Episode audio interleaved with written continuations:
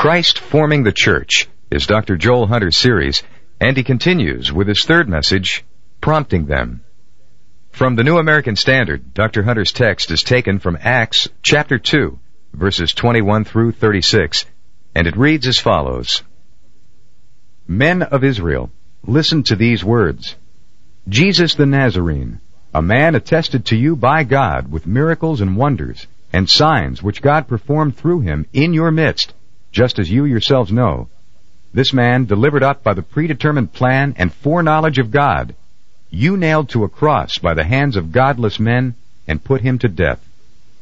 And God raised him up again, putting an end to the agony of death, since it was impossible for him to be held in its power.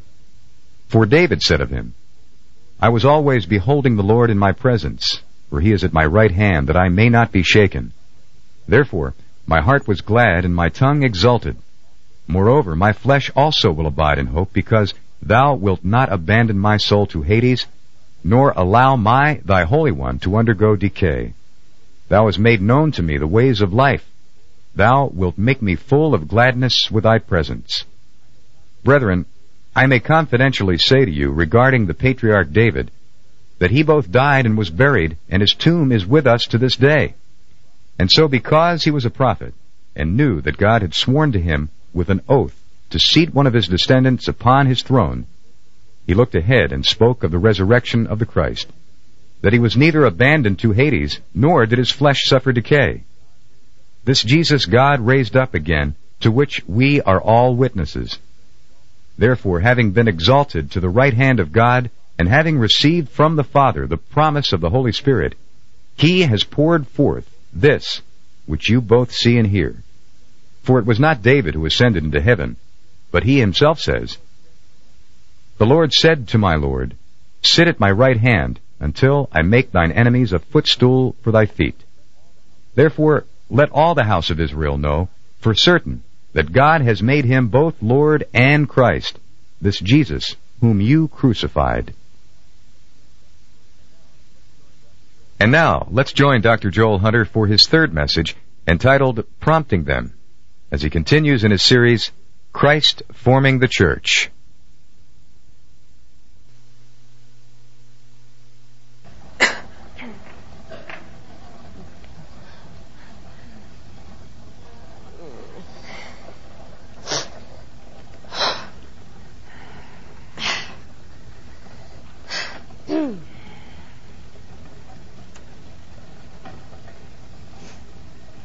Oh my gosh.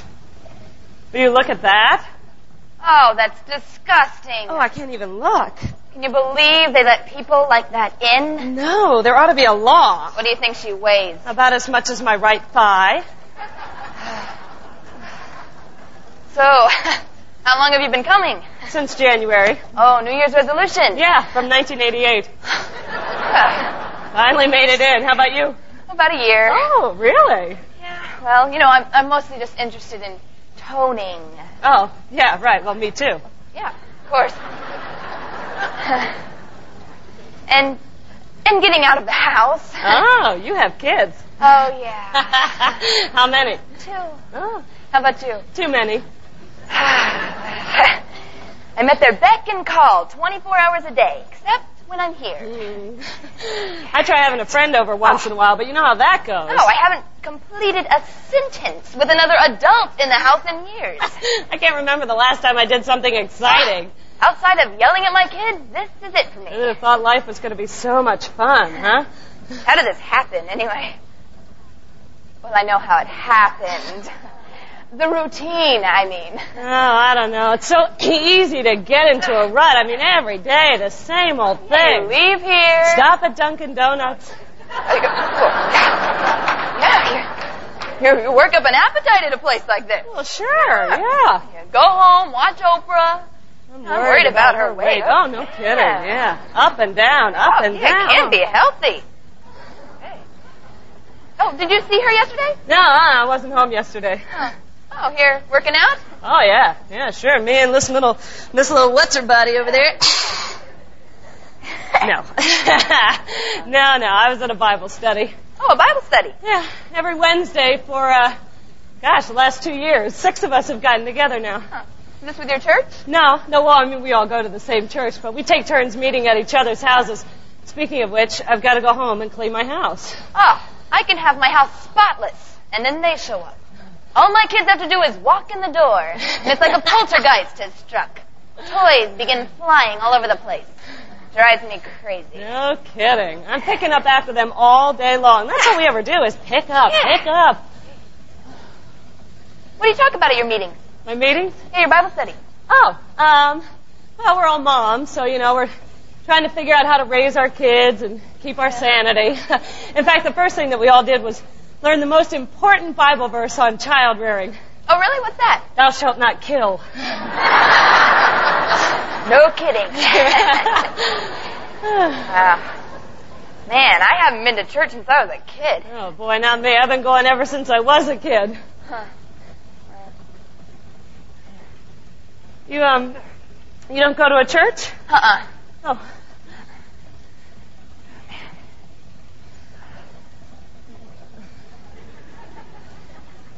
Well, um, have you ever thought about going? No, not really. Oh, not really.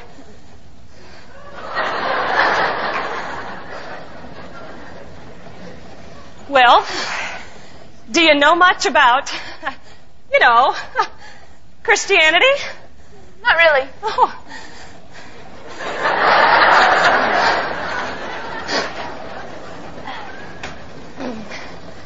Well, um, if you know you uh, ever had any um, uh, you know questions or anything, well, I'd, gosh, I'd be more than happy to answer them for you. Well, I'll keep that in mind.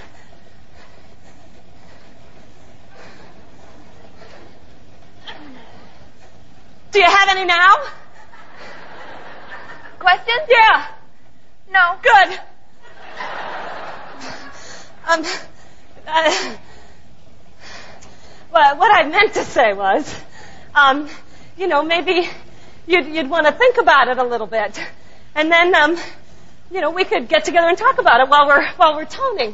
Okay, anything to make the time pass quickly. Right.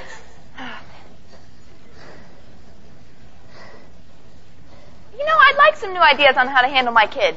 What else have you learned? Oh, lots, really, a lot. You know, I was totally kidding about that that sh- thou shalt not kill thing before.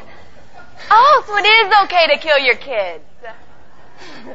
Yeah, only in self-defense. Well, man, Whew, my legs are dead. yeah. Maybe I'll see you next week. Um, okay, yeah, that'd be great. Um, Okay. by the way, my name is uh, Linda. Oh, well, I'm Anne. Hi, nice to meet you. Oh, oh, well, maybe next week then. Okay. All right, well, maybe we can talk some more. Right, right. Right. Like she's ever gonna want to talk to me again. Oh, I totally blew this. I blew this whole thing. I didn't even mention John 3.16. Oh man. Ow.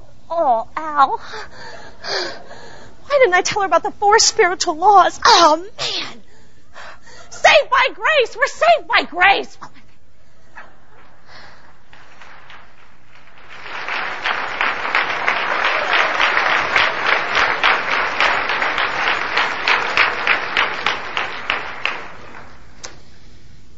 Well, if you have your scriptures with you, and if you're also a little bit nervous about evangelism, if you would turn to the second chapter of Acts, maybe we'll be able to put this in some sort of helpful context for you.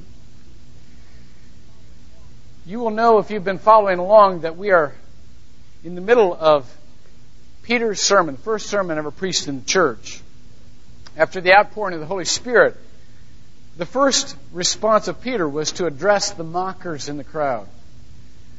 He addressed the front part of his message to all you who dwell in Jerusalem, a good part of whom may have been unbelievers. And so the first part of his talk was a, a defense, or at least the beginning of an explanation to those who were unlikely to follow up for further explanation. But yet, in a very short time, he turns to the most likely candidates for evangelism, the most likely candidates to those who would be open to the things of God, especially this Messiah. And he begins with verse 22 Men of Israel, listen to these words. Jesus the Nazarene, a man attested to you by God with miracles and wonders and signs which God performed through him in your midst, just as you yourselves know. In other words, the miracles really weren't up for debate. They had just seen a tremendous miracle, an outpouring of the Holy Spirit that resulted in the, the wonders, wonderful deeds of God being communicated in, in strange languages, just so that people could hear those things in their own language. And so, therefore, the miracles are right in front of them. This man, delivered up by the predetermined plan and foreknowledge of God, you nailed to a cross by the hands of godless men and put him to death.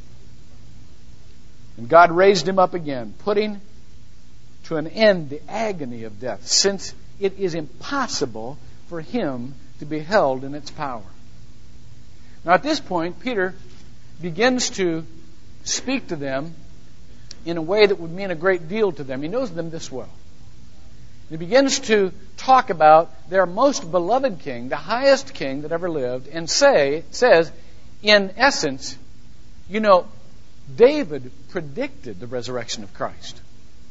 Gives a passage out of the Psalms, and he says, and so in verse 30, because he was a prophet, he knew that God had sworn to him with an oath to seat one of his descendants upon the throne. And he looked ahead and spoke of the resurrection of Christ, that he was neither abandoned to Hades, nor did his flesh suffer decay. Not David's, but Jesus.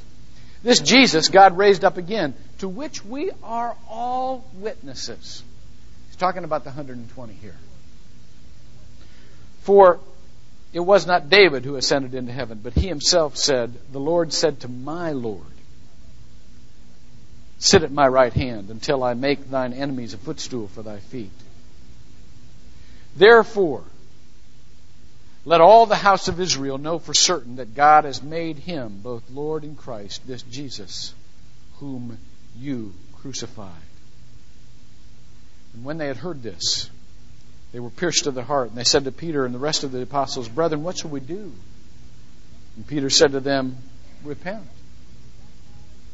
And let each of you be baptized in the name of Jesus Christ for the forgiveness of your sins, and you shall receive the gift of the Holy Spirit. You know, a part of the Christian life is evangelism. Not that it could be evangelism, it is evangelism. I want you to note that the initial birthday of the church was filled with the spirit of love and inclusion. Was filled with a spirit that overflowed, as Vernon says, what God was doing on that day that would offer to people the opportunity to come in and believe with us. Now, you have had times in your lives, and you will have more times, when there seems to be an opportunity to share that great opportunity. Let me ask you, how did it go? Let me ask you, if those opportunities are there in the future, how will it go? It must have been terribly difficult for Peter, again, who had cowered at the very thought of having to face his Jewish brethren with his faith, it must have been very difficult for him to stand up and begin to speak very plainly with the facts of what had happened. But yet, he proceeded. How is it with you? Let me ask another question. Why is it so difficult when, when there is an opportunity so evidently in front of us? Why is it so difficult to go ahead? with what we know to say? Well, maybe it's because, one explanation, that we have this caricature in our head of what an evangelist is. George Hunter III, who is the uh, professor of evangelism at uh, Asbury Theological Seminary, did a survey not too many years ago. And in that survey, he asked two questions. First, he asked this question Give, this was to believers, give the, um, the characteristics that you immediately associate with a person who is very involved in evangelism. Give the characteristics of an evangelist. First thing that comes to your mind. You know 90% of those characteristics were negative? Pushy, arrogant, narrow minded, um, aggressive, um, insensitive, callous, uh, working according to their own agenda. Then he asked another question, very much like it, only very different. This was the question Give the characteristics of the person mainly responsible for leading you to Christ. 90% of those characteristics were totally positive, sensitive, caring, loving, faithful, trusting, concerned, so on and so forth. When we know what effective evangelism is, and that is a person who shows the love of Christ, a person who demonstrates the love of Christ as well as explaining the love of Christ. When we know that effective evangelism means 80% listening and 20% talking, why do we still have this negative picture of evangelism in our minds? Yet we do. And we need to take a look at our own hearts and say, you know, if there is an opportunity there, will I proceed? And if the answer is, Lord, I'm going to try, because I know that's part of, then the next question is, how would I proceed? How will I proceed? If you don't carry with you some instrument that, that helps you through the process, and by the way, I'd recommend that. I'd recommend carrying around four spiritual laws or steps to peace with God or, or go to any Christian bookstore and they'll, they'll have some little way of explaining the gospel to somebody, and that's helpful for folks who don't have a way that they do that already in their mind. But even more important than that is what I want to share with you today from Peter's first sermon. it's easy enough for me to say. Because in especially those first three verses, Peter put the nugget and the sense of how we need to approach and proceed with those who would overhear the gospel. Because that's usually how it happens. Oh, you go to a Bible study? Oh, what's it like? People usually listen into your life and then ask questions. How do you proceed for someone who is overhearing the gospel? Well, the first thing that we need to keep in mind is that we need to approach this not from a focus on people's problems, but from a focus on God. That should take a great deal of weight off you because you need to know from the very beginning that in order to ha- be an effective evangelist, um, evangelist, you don't have to be a problem solver. You don't have to have the answers. You don't have to be a Dear Abby or an Ann Landers. Please don't become a Dear Abby or an Ann Landers. Because that's not the issue. The issue is not can you solve their problem, the issue is can you introduce them to someone who will not only solve them their problem, but take them to a new height of direction altogether. You know, in the old sailing vessels, there was not one compass, there were two compasses. There was one compass that stood in front of the helmsman so that as that helmsman turned that wheel, he could look at the compass and be guided by that compass. But there was another one. This one was nailed halfway up a mast. And several times a day, a sailor would shinny up that mast and look at that compass and give a reading on that compass. One day, a neophyte to sailing came on board and was curious as to the process, and he asked the helmsman, why they had that second compass, why he couldn't just be guided by the first compass. The answer of the helmsman was classic for our use, a great analogy to how God works. He said, A compass works by magnetism. This ship is made out of metal. There are many metal things around this compass. And so this compass can be distracted. It can be influenced by its immediate surroundings so that the directions it gives may not be totally true. But that compass is above the influence of immediate surroundings. And so that is the one that we must take our direction of often. That's what people need. They don't need just the compass that's immediately available to them. They need the compass that's far above any influence of immediate circumstances or immediate surroundings. And so when you begin to present Christ to someone else, that's what you need to focus on. You know, there's a truth that we have that is far above anything available to them. And that's the one I want to guide them to. And then we need to understand what that means that that, that truth initiated itself into the lives of these people. Listen, if somebody's interested in Christ, I want you to keep this in mind. You're not having to sell them. God's already in them asking questions. There's nothing in the flesh that seeks God.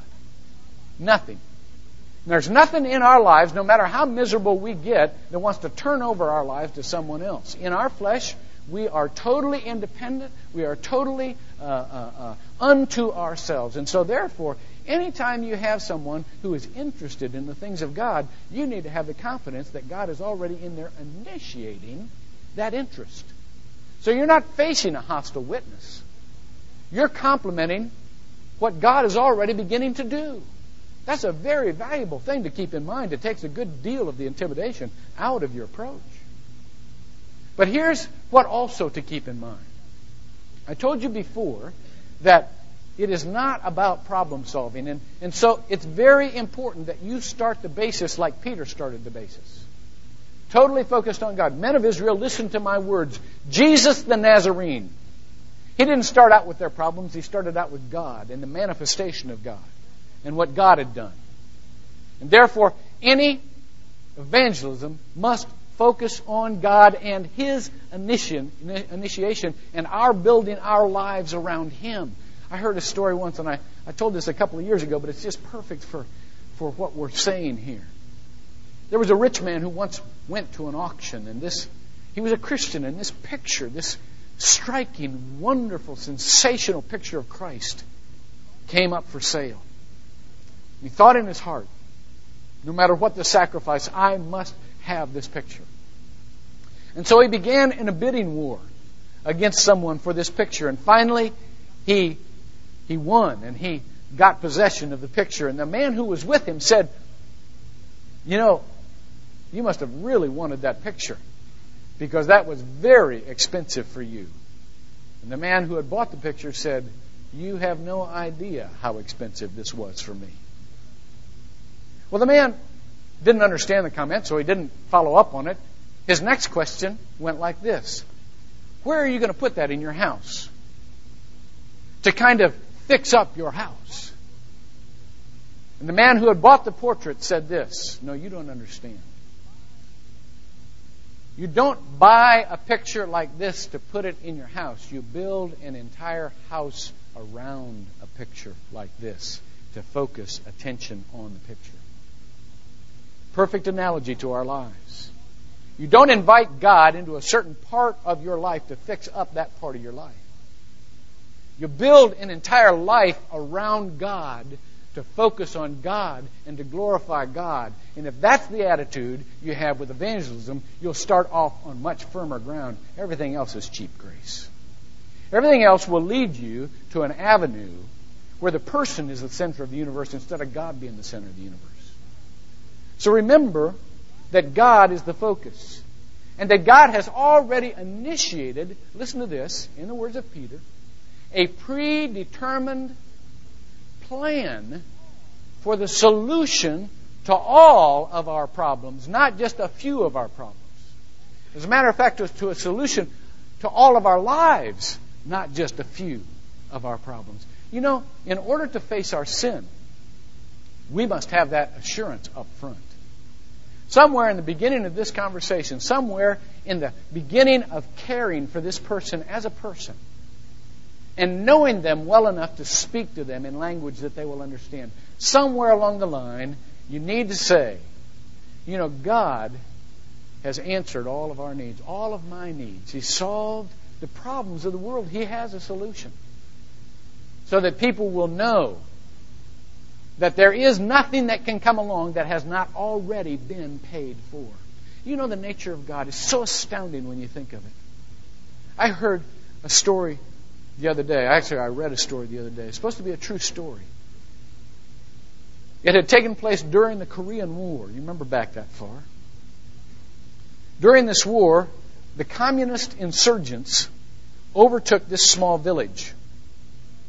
There was a reputable man, a man who was looked up to by the people in that village. He was a pastor. As a matter of fact, he was the head of an orphanage.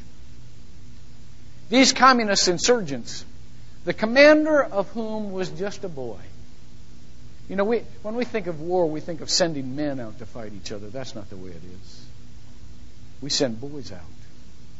And many times these boys are pressed into servants, service uh, as, as commanders.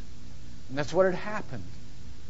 And so this commander overtook this town and they arrested this citizen, and he had in his head, I will demoralize these people by killing this leader so that they will know we are in full command. And so they held a trial and he was sentenced to death and he was about to execute this man.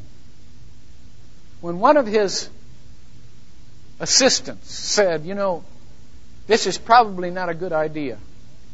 Because if you execute this guy, we're going to have all these kids on our hands. We won't know what to do with them. You probably ought not to do that. And so, what this young boy did instead was to bring this man's 19 year old son in. And before the eyes of his father, shoot him dead. The tide of the war turned, as you will remember. And the Allied forces retook that town and captured that communist band and captured the boy commander. And he was about to face trial when this pastor, this father, went to the judge. And this is what he said Judge, he's just a boy. I don't believe that he really understood. I, I don't believe he's totally lost. Give him to me. Let me take him in. Let me raise him in the ways of Christ. And the judge did it. Today, that boy is a pastor. I thought, how like God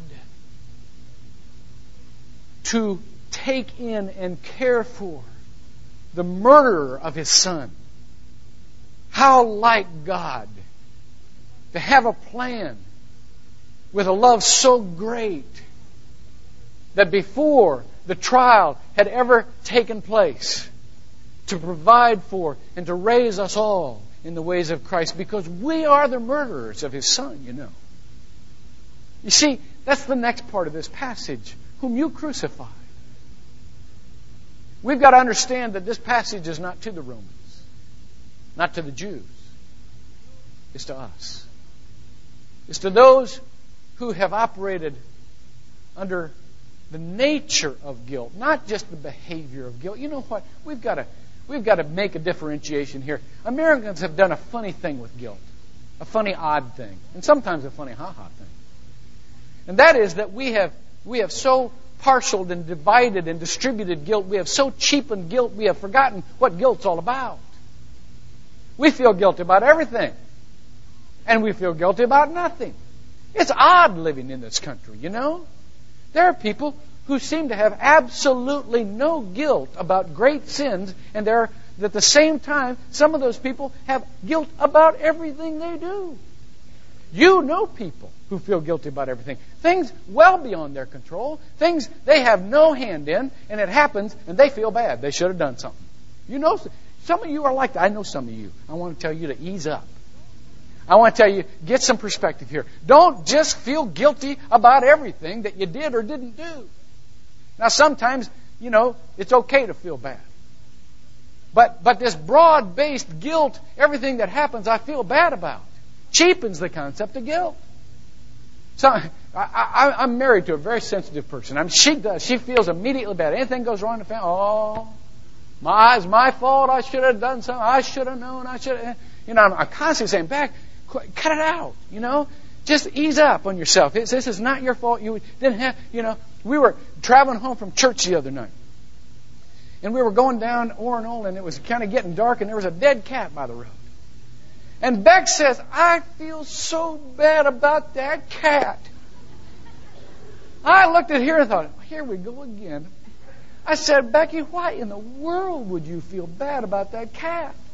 She looked at me, she said, because I ran over it on the way to church this morning. okay, okay. Some things you are supposed to feel bad about.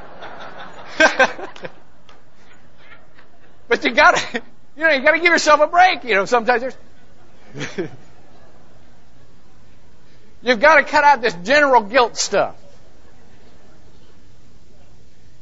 But here's on it. Let me take you a, a, a step lower, much lower than that, a step deeper, rather. Jesus Christ is not just about paying for the price of things that we have done, whether or not we intended to do them. There is a much larger problem here, and the, the larger problem is the nature that we have that is a sin nature. It's not about what we do or the ways we think, it's about what we are. It's about the irretrievable problem that we have that we will sabotage our lives. We will hurt the very people who love us. If we have the smallest bit of excuse, and sometimes when we don't have excuse, we don't kill people, we are a killing machine. Think of yourselves. Just in, in the little everyday irritations you have, just think of the little tendencies that you have. Somebody is rude to you in a line. Somebody, somebody says a cross word to you or a, or, or, or a, word of condemnation. And, and, and, and examine your thoughts. Don't you put them on the other side of your prayer list? I mean, the first, the first side being, oh God, bless them. The second side being, oh God, give them what they deserve. Second side. And, and, and, and we just, we have this thing of, I want justice here. Well, that's no more than masking our real nature, which is really a killing machine. Do you know how Stonewall Jackson died? Stonewall Jackson, one of the most brilliant Confederate generals. Absolutely brilliant. He had trained his men in military precision. He had drilled them again and again and again and again on the art of killing. And one night, Stonewall Jackson was coming back from a scouting expedition, back into his own troops that had been trained. Anything you can't identify, you shoot. And so he was shot repeatedly by his own army. They were made into a killing machine. That's our nature. It's not just that we will hurt the people that have hurt us, it is that we hurt people repeatedly, whether or not they've hurt us. It is our nature. It is what got Christ crucified. They killed the very one that came to save them. And so that's what we must confess. We must confess that we are in a state of life where no matter what we do, it will never get great because we need a whole new life. We don't just need an answer to a problem here or there. No, we need a whole new life. So when you're sharing Christ with somebody, not only share that God has a wonderful plan and He's already made provision for all of our sins, but share also we need to confess that we need something totally different, totally new, because that's authentic. That's the right basis. It's the reason that they kept talking about miracles here. Jesus said, uh, I'm sorry, Peter said, this Jesus who God attested through him, through the miracles of signs and wonders that all of you saw, that this was the Christ. We don't need just a better teacher. Somebody sent me an article this week from a rabbi. I think he's local, so I won't name him. But around Easter time, he explained to his congregation the Jewish view of Jesus. Now, I want to say on his behalf, it was quite a benevolent view. He said, you know, basically, Jesus thought he was the Messiah, and that's nothing unordinary for the Jewish community because they don't think of the Messiah as divine, they just think of him as a person. Uh, and someone who will re-institute um, um, Israel and a political leadership of the world and so on and so forth. And this Jesus thought he was, and he wasn't. I mean, he just got killed and buried, and so he wasn't a heretic, he was just mistaken. That's the way it goes. he missed one small part of the story the resurrection part.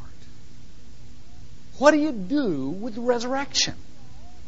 What do you do with the fact that we are all witnesses to that resurrection? What do you do with the fact that this isn't just the killing of a good teacher or somebody who may have had a better standard? What do you do with the fact that this life won't end? And that all of us can attest to that who have accepted Jesus Christ because he lives in us. You see, this is not just revising your behavior or revising your thinking. This is a whole new life.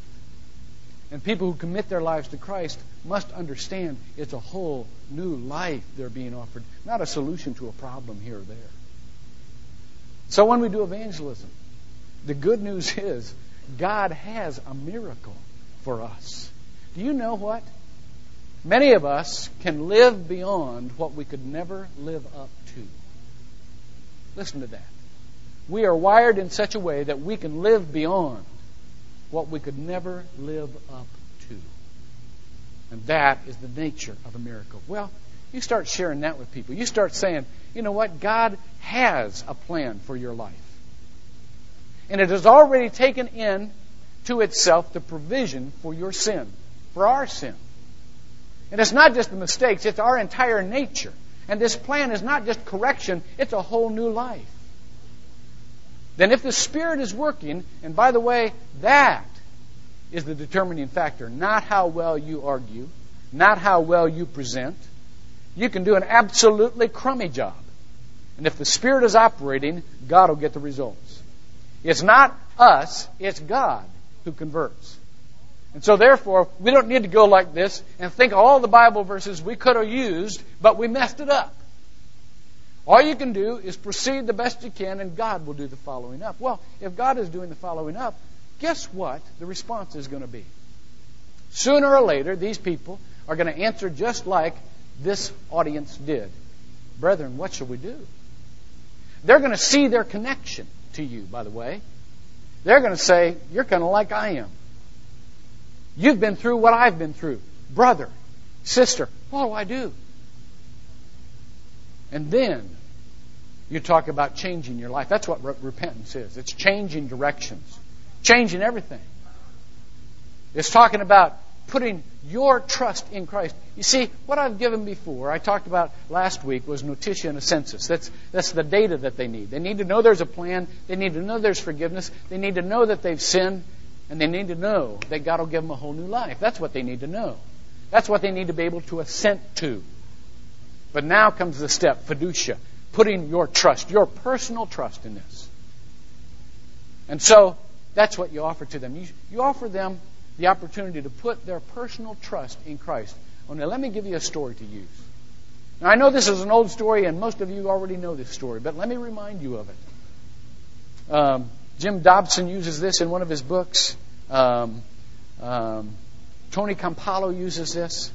Um, but I love the story, and there's, there's never been a story I've heard that has said it much better than this. It's about a daredevil. You know, Evel Knievel is not the first daredevil that ever lived. There have been daredevils all down through the ages. As a matter of fact, if you ever go to Niagara Falls, you can go through a museum that was filled with the pictures and the artifacts of the daredevils who went over the falls. Barrels, you know, pictures of these people standing, you know, all shook up. Well, this particular daredevil was named Blondin. Blondin was a man who one day arranged a trip over the falls, only not over in a barrel. He stretched out a tight wire from the Canadian side to the American side. And of course, he arranged, as daredevils do, an audience for that day. He didn't want to do it for nobody. So there's this great crowd of people on the American side, and he gets up on this on this thing, and about three feet out from where the falls was going over, he's walking in, in, over this sheer, absolute torrent of water, walking over. People are holding their breath. People are starting to shout like cloud, cloud, crowds do. Blondin, Blondin, Blondin. You know? He gets over there and he addresses, he raises his hand like he's going to address the crowd. Of course, everybody just gets quiet. He said, how many of you think I can carry a man on my shoulders across these falls? Every hand went up. Then he asked the next question.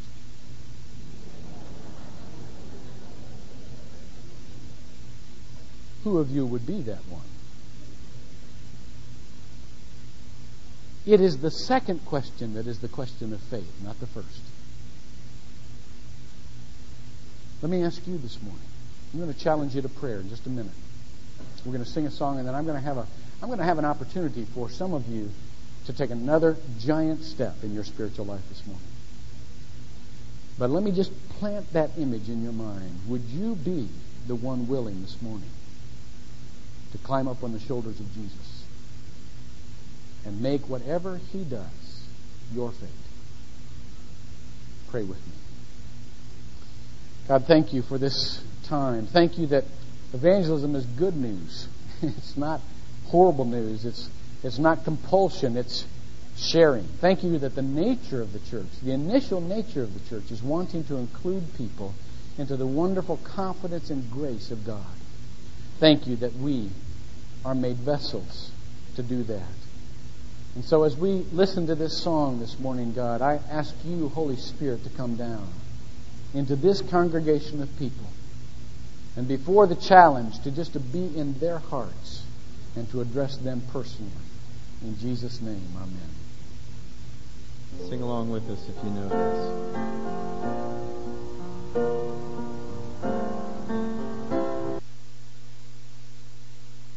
Address them personally. In Jesus' name, amen. Sing along with us if you know this. Come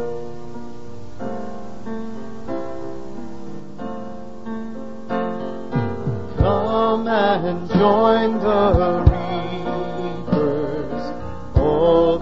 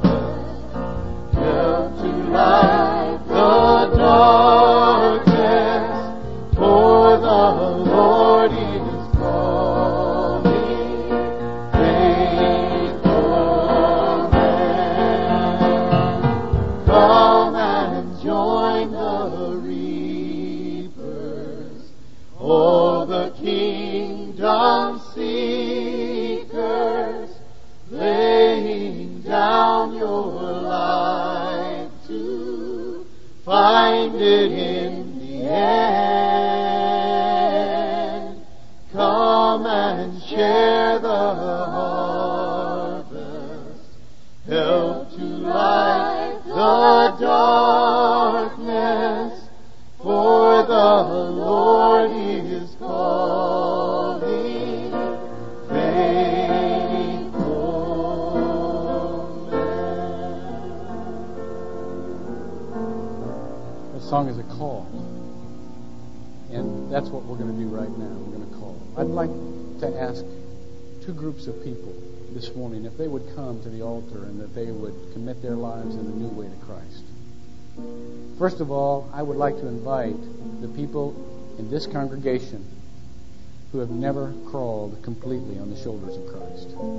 You've understood it, you've believed it, but you've never taken that ultimate risk that says, Jesus, I'm all yours.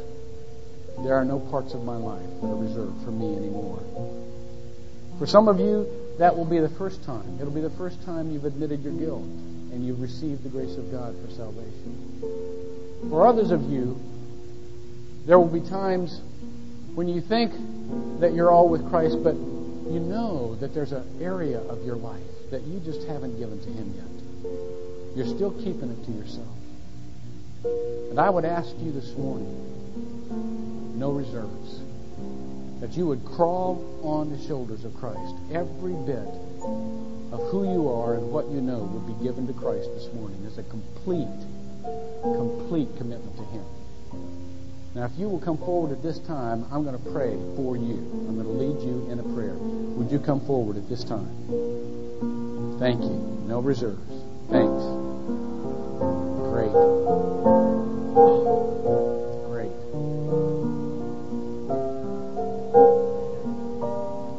Nothing held back.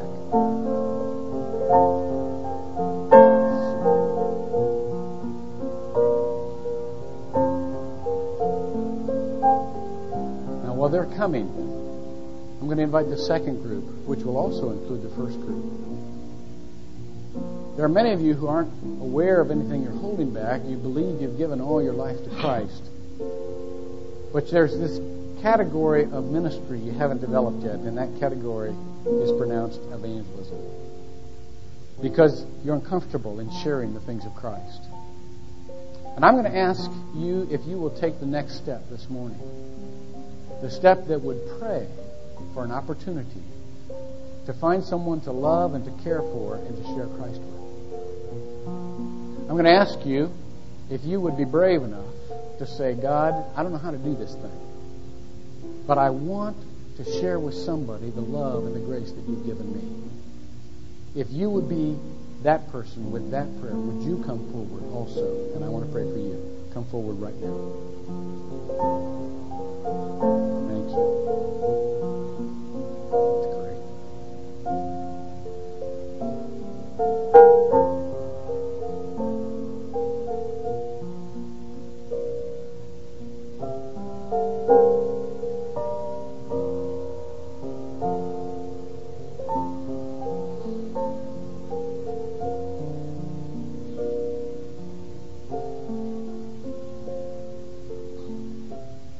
Would you pray with me as I pray for these? Father, I thank you that you have led these people to take the next step. It is a giant step in their spiritual growth. There are some here who have never made a commitment to Jesus Christ. They've never confessed that they have this sinful nature that will never come right that they sabotage all their lives because of that nature. There are some who, up to this time, may have believed that they could pay back their own sins or change so that they couldn't sin anymore, but this morning your Spirit has taught them differently. Father, let them just simply pray God, I realize I am a sinner and I cannot pay for my own sins, and I realize that Jesus paid for my sins on the cross. And through that gift of His grace and love, I can be saved. And so I thank you that through him I am made righteous. And I thank you that through his blood I am forgiven. And I thank you that, Jesus, you will now come and live in my heart and make of my life whatever you want. There are others here in that same group, Lord, who have prayed that prayer, but they've held back. And they've not totally given their lives to you, and they want to do that this morning. So, God, we make that commitment that we will give every area of our lives, every area we are aware of, to you. And, Father, we also are in that group that get nervous about sharing Christ or even looking for opportunities to share Christ. But, Lord, give us the overwhelming love and concern for the people that you give to us in our lives, that we would love them with the ultimate goal of sharing the greatest thing in our lives, and that's Jesus Christ. We ask you to give us the attitude before you give us the words. And then give us the words to give to them, the basic information that God has a plan that has provided the solution to a new life, and that people can find that through committing their lives to Christ. God, thank you for this army. Thank you for these, these laborers to bring in the harvest. We love you. And we will give to others as we have been given to. We pray this in Jesus' name.